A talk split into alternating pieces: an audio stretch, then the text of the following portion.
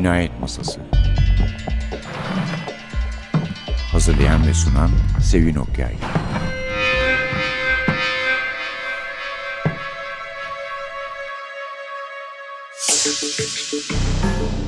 Merhaba. NTV Radyo'nun Cinayet Masası programına hoş geldiniz. Ben bir konuğumuz var. Bir konuklu döneme başladığımızı tahmin ediyoruz. Umuyoruz yani. O dönemin ilk konuğu da Seval Şahin.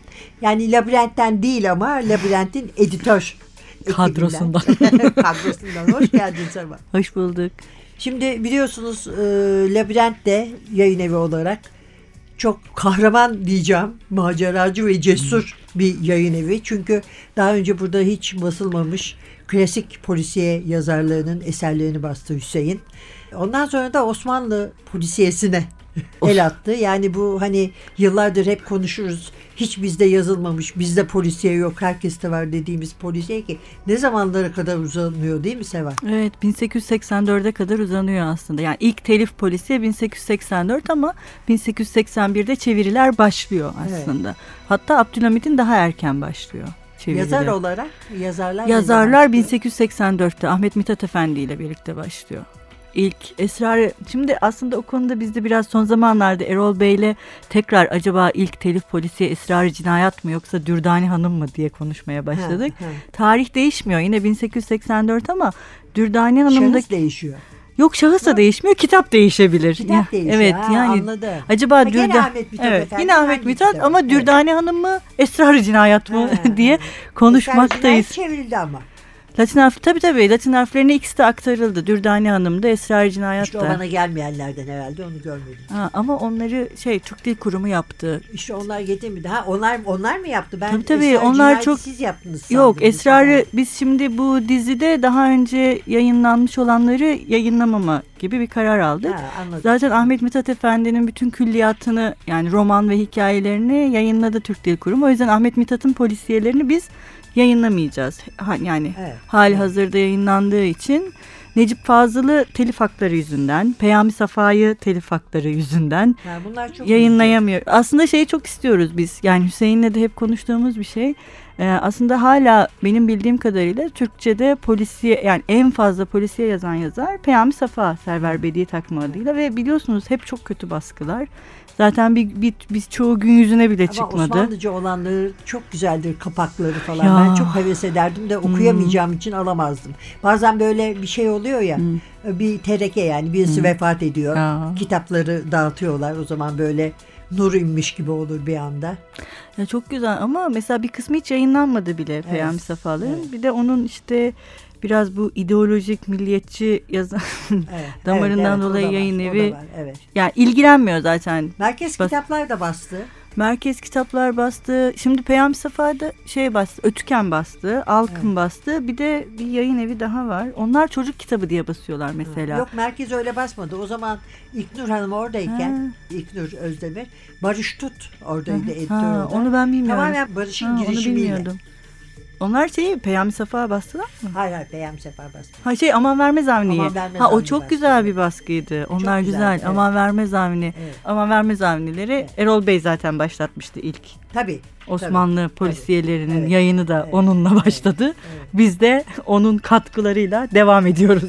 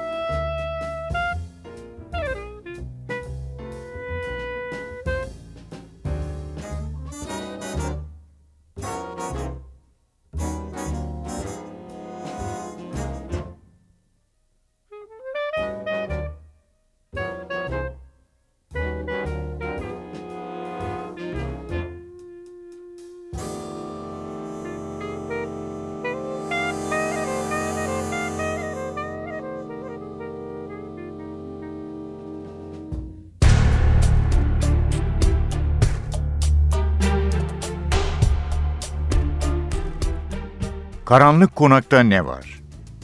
Bir kadın. Fakat e, müthiş, şayanı dikkat bir kadın. Pek genç değil. 30-35 yaşlarında. İlk nazarda kömür gibi başa vuran iri, parlak ve kara gözleri görünüyor. Güzel mi? Bilmem. Bunu o anda hiç düşünmedim. Bildiğim bir şey varsa o da kadının çehresinde son derece korkunç, sert ve esrarlı bir mana bulunmasıydı.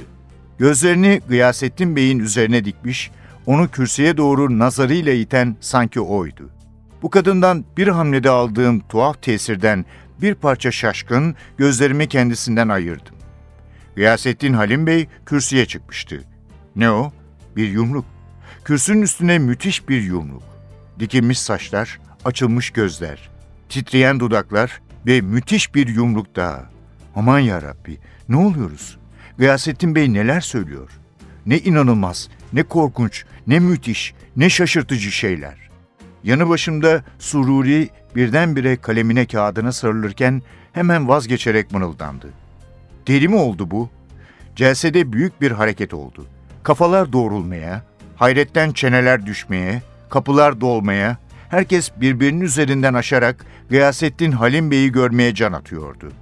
Bu kargaşalık arasında bir takım yüksek sesler. Sahiden delirdi. İndirseler bari kürsüden. Yazık be adamcağıza.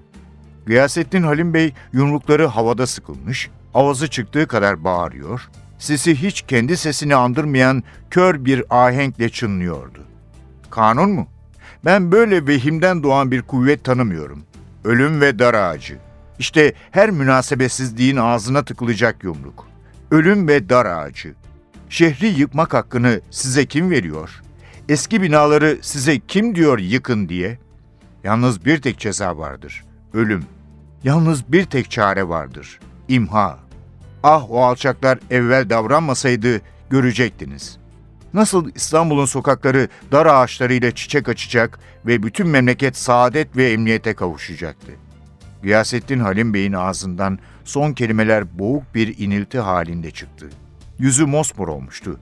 Eli boynuna giderek yakalığını kopardı ve birdenbire kürsünün dibine yığıldı. Hemen koşuştular. Ben de beraber. Hademelerden biri kürsünün üstündeki su bardağını alarak baygın yüzüne serpti. Azadan bir doktor cebinden çıkardığı ufak bir şişeden Gıyasettin Bey'in soluk dudaklarına birkaç damla akıttı. Kollarını indirip kaldırarak sunni teneffüs hareketi yaptırdı. Birkaç saniye sonra Gıyasettin Halim Bey yorgun ve mecalsiz göz kapaklarını kaldırıyordu. Renksiz dudaklarından her zamanki tabii sadasıyla şu kelimeler döküldü. Beni affedin arkadaşlarım, beni affedin. O ben değildim. Anladınız mı? Ben değildim. O sözleri söyleyen oydu. Doktor reisin kulağına hafifçe bir şeyler fısıldadı. Reis hademelere gizli emirler verdi. Gıyasettin Halim Bey'in koltuğuna girdiler ve hastayı yavaş yavaş sürükleyerek bir otomobille evine naklettiler.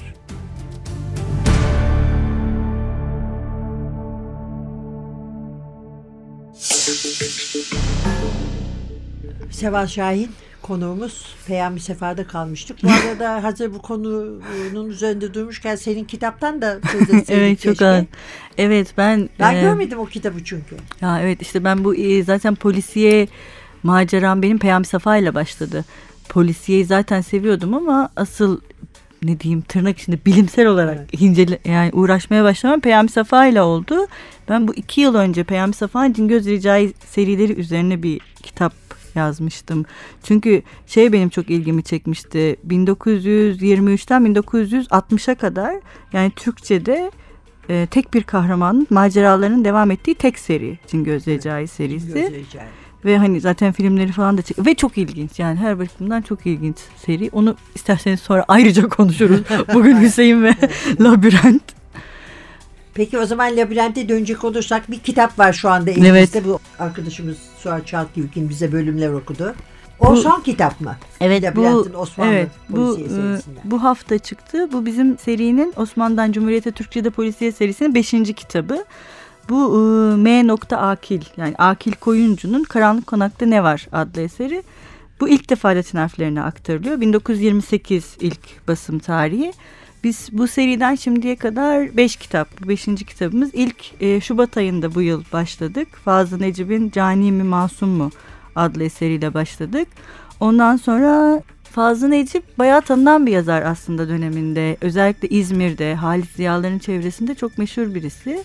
Ve pozitivist aynı zamanda. Herhalde pozitivist olduğu için de biraz bu polisyonun ilgisini çekti o dönemde. Daha böyle bir gerçekçi, gerçeklik zaten temel meselesi. Orada zaten şey vardı hani babası cinayet suçuyla cinayet işlediği kabul edilen bir oğlun babasını aklamak için hani kendisinin bunun peşine düşmesi ama tabii bir taraftan da dönemin de aşk maceraları bir nevi aşk romanı şeyi de var içinde. Sonradan Süleyman Sudi ve Vassaf... Hep var o dönem, dönemde. Var, Yani, evet, o melodram hep sonradan o döneme öykünen kitaplarda da var yani o aşk Evet. şeyinden kurtulamıyorsun. Evet. Dışarıda da var sadece bizde değil. Ne, doğru. O belki biraz da tat da katıyor. Gold yani altın çağ kitaplarında hep yani bir yerden çıkar. Sonra 10 kitaplık bir seri yayınladık. Milli Cinayet Koleksiyonu. İkinci kitabımız Süleyman Sudi ve Vassaf Kadri tarafından yazılmış. Aslında bu serinin 20 kitaptan oluştuğu söyleniyor. Hatta ilanları var. Ee, daha işte 10 kitaptan sonra basılmış diğer 10 kitabın isimleri de var. Fakat biz henüz o ikinci 10 kitabı bulamadık. Ama bulursak hani ikinci bir cilt olarak onu da yayınlayacağız. Peki Milli... nasıl bu bulma konusunda mesela Kemalettin'den söz etmiştin demin buraya girmeden. Evet. Kimliğini tespit etme konusunda oluyor değil mi? O zorluk? çok büyük bir problem çünkü mesela yani Süleyman Sudi ve Vassaf Kadri görece daha tanınan yazarlar. Evet. Hani daha çok Kırımlı Süleyman Evet, Sudi adını diye bildiğimiz Biliyoruz kişiler, işte evet. yine şeyden biliyoruz hani bunlar sadece polisiye bastığı için Cemiyet Kütüphanesi'nin sahibi Evet. ve çeviri ve telif polisiyeler basıyor. Fakat yine de çok fazla hani Vassaf Kadri hakkında eserleri dışında neredeyse hiçbir şey bilmiyoruz. Evet. Hani moral olmasının dışında. Ve yine işte bizim dördüncü kitabımız Gece Kuşları yine Süleyman Sudi ve Ekrem Ali E. Ali adıyla yayınlanmış. Onun da mesela hakkında neredeyse hiçbir şey bilmiyoruz. Mesela bir Emin Ali var, bir Ekrem Ali var. İkisi de polisiye çevirileri de yapmışlar. İşte Arsène Lupin çevirileri de yapmışlar. Telif de yazmışlar ama hani bu bir müstehar mı? Gerçekten böyle biri var mı? Kemalettin de öyle. Evet. Hani muhtemelen bir müstehar.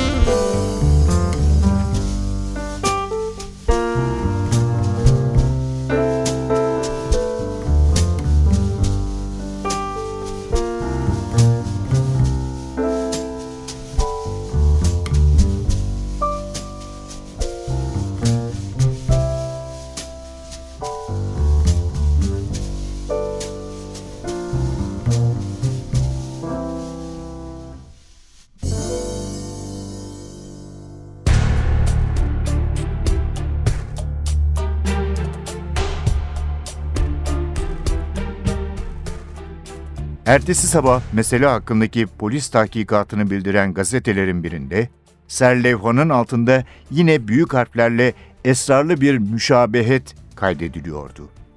Gayet garip bir tesadüf eseri olarak başsız cesedin bırakıldığı mahal 14 sene evvel şehit edilen Mahmud Şevket Paşa'nın vurulduğu yerdir. Bu cümleyi görmek benden başka kimseyi titretmiş olmasa gerektir. Hayalimde ani olarak belki Süreyya'nın çehresi teressüm etti. Ve iki gün evvel Doktor Cevdet Nihat'la evindeyken ona sarf ettiğim müstehsi bir sözü hatırladım. Demek gezinen hayalet şimdilik zavallı Gıyasettin Halim Bey'e tenasüh etti. İleride başkalarının vücuduna da nüfuz edeceği gibi. O zaman belki Süreyya kara gözlerini süzmüş ve şöyle cevap vermişti. O hayalet geziniyor ve daima gezinecek. Yakında çok müthiş şeyler yapacak. Onu men edemeyiz. Bu yeni vehim beni kudurttu. Gıyasettin Halim Bey'in vakasını ehemmiyetsiz bir sinir buhranı, belki Süreyya'yı kendisini esrarengiz satmakta marazi bir zevk duyan ve son hadiselerle alakadar olmasına maddeten imkan bulunmayan aciz bir kadın farz etmek hususunda irademi zorladım. Çünkü artık şuurumun hayatımı tanzim edebilmek için mukavemete mecbur olduğu bu hasta hayalata kapılmam beni sinirlendiriyor ve her şeyi muayyen mantık ve imkan ölçüleriyle muhakeme etmek isteyen maddi şahsiyetimin istirdadı için beni deruni bir hamle yapmaya sevk ediyordu. Ahmet Gevheri Bey meselesinin tahkikatı ciheti adliyece istintak hakimi Ruşen Bey'e havale edilmişti. Ruşen Bey'i gazete işleri dolayısıyla öteden beri tanırdım. Hatta aramızda ufak mikyasta bir samimiyetle tesis etmişti. Hadisenin ikinci günü havadis almak üzere Ruşen Bey'in dairesine gittim. İstintak Hakimliği dairesinde büyük bir faaliyet vardı. Odacı durmadan Ruşen Bey'in bürosuna girip çıkıyor ve sofadaki bekleme sıraları üzerinde bir sürü resmi polisler ve garip kılıklarda insanlar oturmuş hakimin huzuruna çıkmak için sıra bekliyorlardı. Odacıya kartımı verip içeriye gönderdikten biraz sonra Ruşen Bey'den şu cevabı aldım. İstintak hakimi gazeteci İrfan Sacit Bey'i memnuniyetle kabul edecektir. Fakat fazla meşgul olmasına binaen birkaç dakika dışarıda beklemelerini rica ediyor. Sıralardan birine geçerek oturdum ve gazeteyi büyük bir çarşaf gibi yüzümü kapayacak şekilde açarak okumaya başladım. O anda yeni başıma yüzüne dikkat etmediğim bir adam oturdu ve yanına gelen odacının kulağına şu sözleri söyledi. Ruşen Bey'e polis müdüriyetinden Hacı Nusret Bey geldi dersin. Ve daha yavaş bir sesle ilave etti. Ahmet Gevheri Bey meselesine dair müstacilen çağrıldığımı söyle.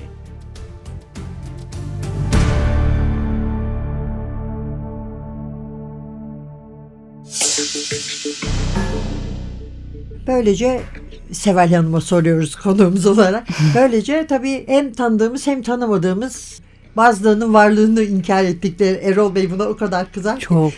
Bu sözlerinde de yazıyor gene. İnsanları ve eserlerini tespit ettiniz ama peki zor olmuyor mu? Mesela Kemalettin Evet. için konuşuyorduk az önce. Evet evet Kemalettin mesela yayınlandığında muhtemelen onu 2014'te herhalde iki cilt olarak yayınlayacağız. Gerçekten çok iyi bir polisiye yazarı. İşte onun on- 14 ya da 15 kitaplık bir serisi var. Bir tanesinin henüz Ne peşindeyiz. boyutlu kitaplar? Ya bunlar küçük kitaplar novellalar. En fazla işte şey 60 sayfa Anladım. civarında Ha, eski evet. harflerle yayınlandığında. Ama şimdi biz e, Osmanlı arşivinde de araştırma yapmaya başladık bu e, yazarların kimliğine dair ve orada da çok ilginç şeyler bulduk. Mesela Cemiyet Kütüphanesi kayıtlarının bir kısmına ulaşabildik Süleyman Suudi'nin. Örneğin işte Süleyman Suudi ile Vassaf Kadri'nin kitabı yayınlandığı zaman oradaki kahramanlardan bir tanesini bir polis yani Osmanlı polisi kendisine benzetiyor ve dava ediyor şeyi Vassaf Kadri'yi. Evet onların da ayrı bir macerası var. O da bizi bayağı heyecanlandırıyor aslında ama herhalde oralardan böyle ipuçlarıyla biz de kim olduklarını bulacağız. Böyle maceralar var demeyin Hüseyin'e kitap yapalım diyebilirler. Evet der der der Hüseyin. Korkusuz bir kahraman olduğu için. Evet. Peki siz nasıl bir araya geldiniz? Nasıl Hüseyin'le buluştunuz? Siz kimsiniz? Evet biz aslında bu Osmanlı polisiyeleri maceram benim en azından bir 10 yıl öncesine falan dayanıyor. Ben çünkü çok polisiye seven bir okurum. Ya neden bir de Erol Bey'in kitabının ilk baskısı işte İlk Göçebe baskısı. yayınlarından çıkmıştı. Onu okuduğumda da aa ne güzel bizde O zaten kalın kitaptan önceki Evet önceki. Onu ben böyle bir sahaflarda bulmuştum ve çok evet. hoşuma gitmişti okurken. Aa bizde de zaten varmış polisiyeler. Bunlar ne işe yarıyor falan diye. Onları ben çoğunu şeyden bulmuştum. Erzurum Atatürk Üniversitesi Kütüphanesi'nden toplamaya başlamıştım. Sonra bunlar giderek giderek birikti, birikti, birikti.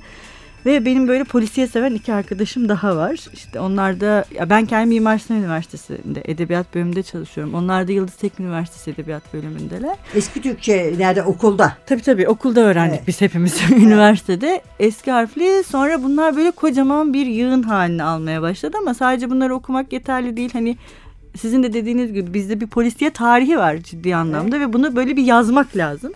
İşte o zaman Erol Bey'le konuşmuştuk. O demiştik hani ben bunu amatör olarak yapıyorum. Ben kaç yaşında bir insanım. Yapabildiğim bu. Hani ki zaten fazlasını yapmış.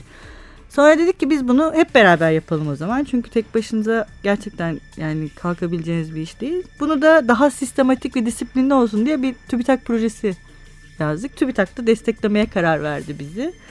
Şimdi hala destekliyor. Aslında bütün bu kitaplar da TÜBİTAK sayesinde çıkıyor. Ve TÜBİTAK projesi kabul edildikten sonra başladık. Hatta bu Ocak ayında son raporumuzu veriyoruz. Biz yani şu anda 1884-1928 arasında Türkiye'de Türkçe polisiyenin tarihini yazıyoruz.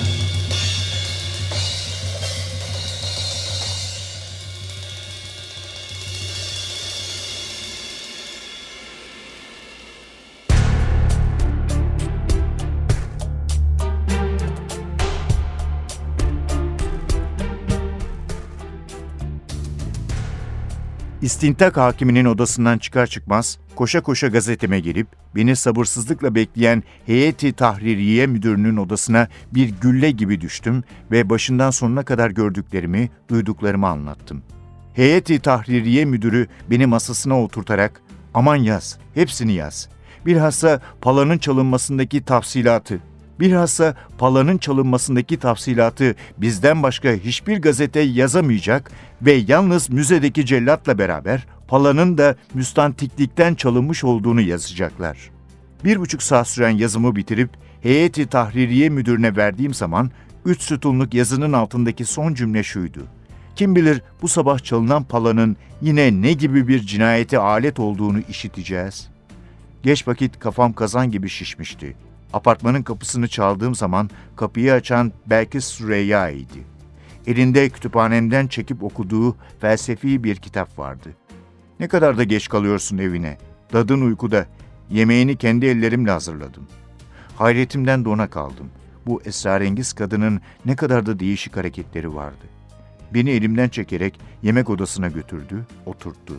Kendisi de karşıma geçip oturdu. Yüzünde müthiş ve bu zamana kadar görmediğim başka bir tebessüm vardı.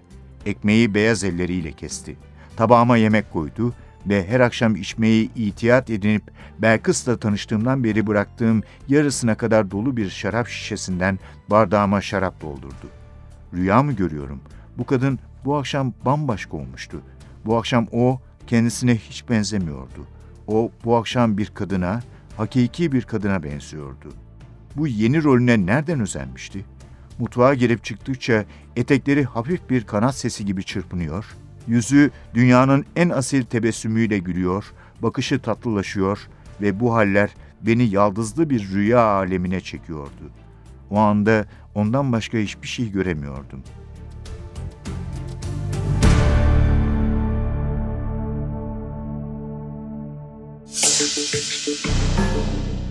Evet lafımızı balla kesmiştik değil mi? Evet. Şimdi devam edelim. Bu nasıl ilerledi? Üçünüzün birlikteliği Hüseyin'le nasıl buluştunuz? Ha, evet kitapların e, Latin harflerine Latin harfleriyle yayınlanması süreci de biz geçen yıl bir sempozyum yaptık. Hatta siz de katılmıştınız. vardım. Teşekkür ederiz. O sempozyumun öncesinde Hüseyin beni aramıştı. Ben işte labirent yayınları olarak kuruldum ve böyle bir sempozyum yapıyormuşsunuz. Ben de sadece e, polisiye basıyorum arkadaşlar ve klasik polisiye basıyorum. Hani ben de gelmek isterim diye. Evet. O zaman Hüseyin'le geldi ve sempozyumdaki konuşmaları da işte takip ettikten sonra bizim projeyi de zaten biraz konuşmuştuk ama tamamen haberdar oldu ve Hüseyin şey dedi yani ben klasik polisiye basmak için kurdum bu yayın evini temelde başlangıçta. Bunlar da Osmanlı'nın yani Türkçenin klasik Bunlar polisiyeleri. klasik yani, klasik. E bunları da basalım. Biz dedik tamam basalım ne güzel madem bunlar sizde var. Öyle başladı maceramız. Çok çok hayırlı bir adım olarak görüyorum. Evet bunu. kesinlikle Çok- çok yani şey anlamında da E, belli bir ilgi de görüyorlar değil mi? Evet evet bayağı ilgi görüyorlar aslında. Yani cani mi masum mu çıktığından bu yana bayağı ilgi görüyorlar. Çünkü herkes sizin dediğiniz gibi hani aa Osmanlı'da da mı polisiye varmış? Bu iş o kadar evveliyatı bu zamana kadar gidiyor muymuş? Hem de çok muymuş? Mesela biz kendi projemizde 500 yani sadece 84 ve 1884-1928 arasında Evet. 500 adet telif polisiye tespit ettik ve bunlardan 400 adetine ulaştık. Yani Hüseyin'le birlikte de tabii ki seçme yaparak bunlardan yani 2014 sonunda muhtemelen bitecek 20 kitap yayınlamayı düşünüyoruz. Yazmayı düşünüyorsunuz. Çok güzel. Evet. Bunların Yani bir de böyle şeyler de var taklitler gibi hani işte aman Var. vermez Avni Kadri Tabii, Ali tabii. bilmem ne böyle Tabii, tabii. o kadar çok ki aslında. Evet taklit ama bir taraftan şey de var mesela hani hiçbir taklit tamamen şey değildir ya hem masum değildir hem de tam karşısındakinin aynısı Evet, değildir. Canım değil O- tabii. o Belki bile- o bir popülerlikten Evet, popülerlik. Ama şey de var mesela bizim dikkatimizi çeken şöyle bir şey var. En azından bu dönemde 1914'ten sonra yani bizde polisiye ilk altın çağını yaşamış diyebiliriz. 1914'te Birinci Dünya Savaşı başladığında muazzam bir polisiye yayını başlıyor. Ve sadece polisiye değil mesela biz kendi çalışmamızda şeyi de fark ettik. Polisiye olduğunu tahmin ettiğimiz birçok kitap müstehcen çıktı. O dönemde muhteşem bir müstehcen edebiyat patlaması da var. Yani o da Vallahi, enteresan falan. değil. Ya onu da artık bilmiyorum bir şekilde başkaları bir gün yazar herhalde. Savaşın arasında kaynadı. Evet herhalde. savaşın arasında kaynamış. Bir de 1923'ten sonra Yine bir patlama var ama asıl şey 1914 bir de 1928. Sanırım hemen şey başlamadan Arap harflerine geçmeden Hmm. yayın evleri çünkü bayağı bir batıyor ya 1928'de bir sürü matbaa, yayın evi, dergi, gazete herhalde o şeylerini kurtarmak için ellerinde ne varsa 1928'de de bayağı bir patlama var polisiyede. Ama ilk 1914'te herhalde hiçbir şey yazamadıkları için. Peki acaba Abdülhamid'in polisiye Aa. merakının hiçbir faydası, zararı, etkisi olmuş mudur? Yani Abdülhamit'in saltanatı zamanında çok az şey var. Yani o 31 yıl boyunca çok az bir yayınlanan polisiye var ama o kendisi çevirtiyor. Yani Çeviriyor. meşhur. Evet, Okumak meşhur. için ama değil Tabii mi? okumak ve okutmak için. Mesela Erol Bey'in tespitine göre kitabında da var.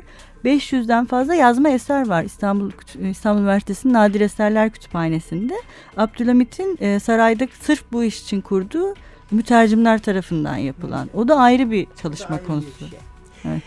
Peki çok teşekkür ederiz. Rica ederim. Kitabımızı bir daha bir hatırlat istersen. Evet en son çıkan e, kitabımız M. Akil'in Karanlık Konakta Ne Var adlı kitabı. Karanlık Konakta ne var? Seval iyi bir kitap olduğunu da söylüyor. Ben, iyi bir polisiye olduğunu söylüyorsun. Evet çok iyi. Ayrıca kitabın e, ön sözünü e, okuyacaksınız. Bunu bizim Erol Bey arkadaşımız... birini birini sen yazmışsın. Yok biz üç, iki arkadaşım daha var. Banu Öztürk ve Didem Ardalı Büyük Arman'la birlikte yazıyoruz. Fakat bu kitabı şimdi biz bu kitapların bazılarının hem editörlüğünü yapıyoruz hem hazırlıyoruz. Ha. Bu bizden Banu Öztürk hazırladı ve onun yazdığı ön sözde de göreceksiniz. Bu kitabın kendisinin de ayrıca bir muamması var. Muamması Evet. var. Aa, ne kadar güzel. Peki çok çok teşekkür Rica ederiz. ederim. İnşallah kendi kitabınla, senin kitabınla da gene Evet, birlikte oluruz. İnşallah Efendim, çok isterim. eee, önümüzdeki hafta bir başka programda yeniden birlikte olmak üzere. Mikrofonda Sevin Masa'da Hasan. Kitaptan bölümler okuyan arkadaşımız Suhar Çalkivik. Hepinize güzel bir gün diliyoruz. Misafirimiz olduğu için Kavrevan'dan falan bahsetmiyoruz ayıp olmasın diye. Önümüzdeki hafta yeniden buluşana kadar. Hoşçakalın.